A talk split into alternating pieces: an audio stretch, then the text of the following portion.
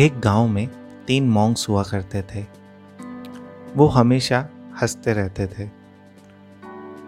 उन्हें हंसता हुआ देख गाँव के बाकी लोग भी हंसना शुरू कर देते थे। जब उनसे कोई कुछ पूछता तो वो उनको किसी भी तरीके का कोई भी जवाब नहीं देकर सिर्फ़ हँसते रहते थे। इवन यहाँ तक उनका नाम भी किसी को नहीं पता था। वो अलग अलग गाँव में विज़िट किया करते थे। और उनकी पहचान सिर्फ़ उनकी हँसी हुआ करती थी। जब भी कोई उनसे कुछ बात करने जाता, वो और तेज हंसने लग जाते और उनको देख गाँव के बाकी लोग भी हंसने लग जाते। वो ऐसे ही गाँव से गाँव चलते चलते अपनी हँसी को फैलाते गए।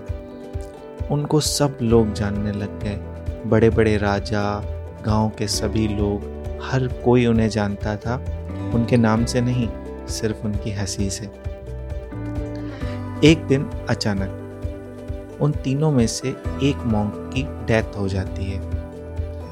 अब ये बात जब पता चलती है गाँव वालों को और सभी लोगों को तो वो उन मॉन्क्स के पास जाते हैं, ये देखने की अब उनका रिएक्शन क्या होगा?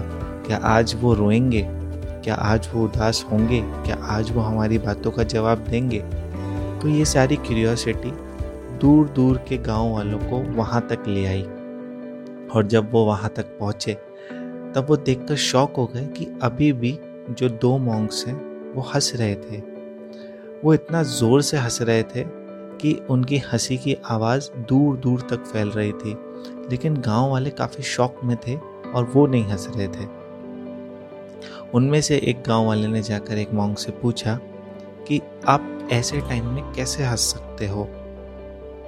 तब पहली बार उस मॉन्क ने अपनी हँसी को रोककर उस पर्सन को रिप्लाई दिया कि हम इसलिए हंस रहे हैं क्योंकि हमारा ये दोस्त जीत चुका है।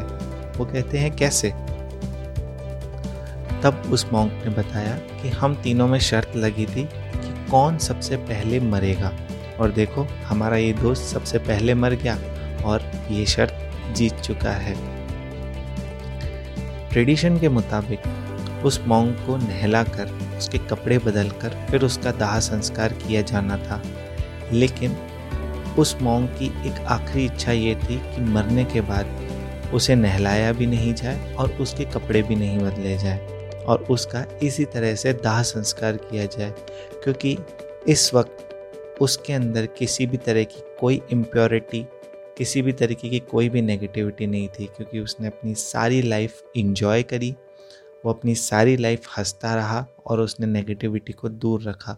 तो इसलिए उसकी लास्ट विश ये थी कि मरने के बाद ना उसके कपड़े बदले जाएँ और ना उसे नहलाया जाए और उसका एज इट इज़ दाह संस्कार कर दिया जाए। बिल्कुल ऐसा ही हुआ। उस मॉन्ग की आखिरी इच्छा को पूरा किया गया और उसका दाह संस्कार कर दिया गया।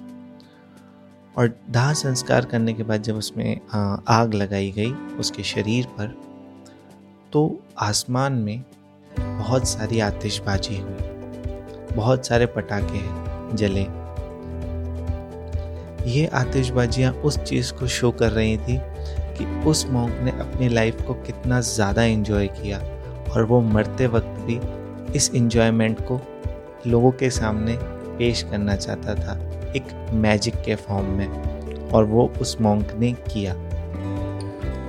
तो वही है दोस्तों, कि हम अपनी लाइफ को कैसे जीते हैं, ये हमारे हाथ में होता है। हम चाहें तो इसको रोते रोते वेस्ट कर सकते हैं, और हम चाहें तो इसको हंस कर इन्जॉय कर सकते हैं। हम बाहर के आउटपुट को चेंज नहीं कर सकते, जिस तरह उन मॉन्ग्स के पास जितने भी गाँव के लोग आकर सवाल पूछा करते थे वो एक तरीके से एक्सटर्नल चीज़ें हुआ करते थे, लेकिन मॉन्ग्स का सिर्फ़ एक ही आउटपुट हुआ करता था, वो थी उनकी हँसी। तो क्या रिज़ल्ट होगा, क्या आउटपुट होगा, वो आप पे डिपेंड करता है। एनवायरनमेंट के इनपुट को आप कंट्रोल नहीं कर सकते, लेकिन आप अपने आउटपुट को ज़रूर कंट्रोल कर सकते हैं। बिल्कुल उन मॉन्ग्स की तरह, जैसे वो हंसकर किया करते थे। जिस तरह हम किसी ट्रेन में सफ़र करते हैं, एक टिकट लेकर तो जब हम अपनी मंजिल पर पहुँचते हैं, तब हमें काफ़ी खुशी होती है कि हम अपनी डेस्टिनेशन पर बहुत ही अच्छे से पहुँच चुके हैं। और फिर हमें उस ट्रेन को छोड़ने में किसी भी तरीके का दुख नहीं होता। हम खुशी खुशी उस ट्रेन से उतर कर अपनी जर्नी को कंप्लीट करते हैं। लाइफ भी बिल्कुल उसी तरह है।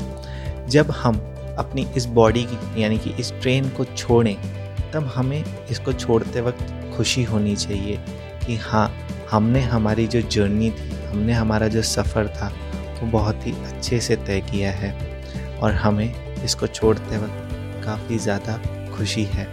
बिल्कुल उस मोंग की तरह, जैसे कि कहा भी करते हैं कि ज़र्रों में रह गुज़र कर चमक छोड़ जाऊँगा, पहचान अपनी दूर तलक छोड़ जाऊँगा। खामोशियों की मौत गवारा नहीं है मुझे, मैं शीशा हूँ साहब, टूट कर भी खनक छोड़ जाऊँगा। आपका दिन शुभ हो। धन्यवाद।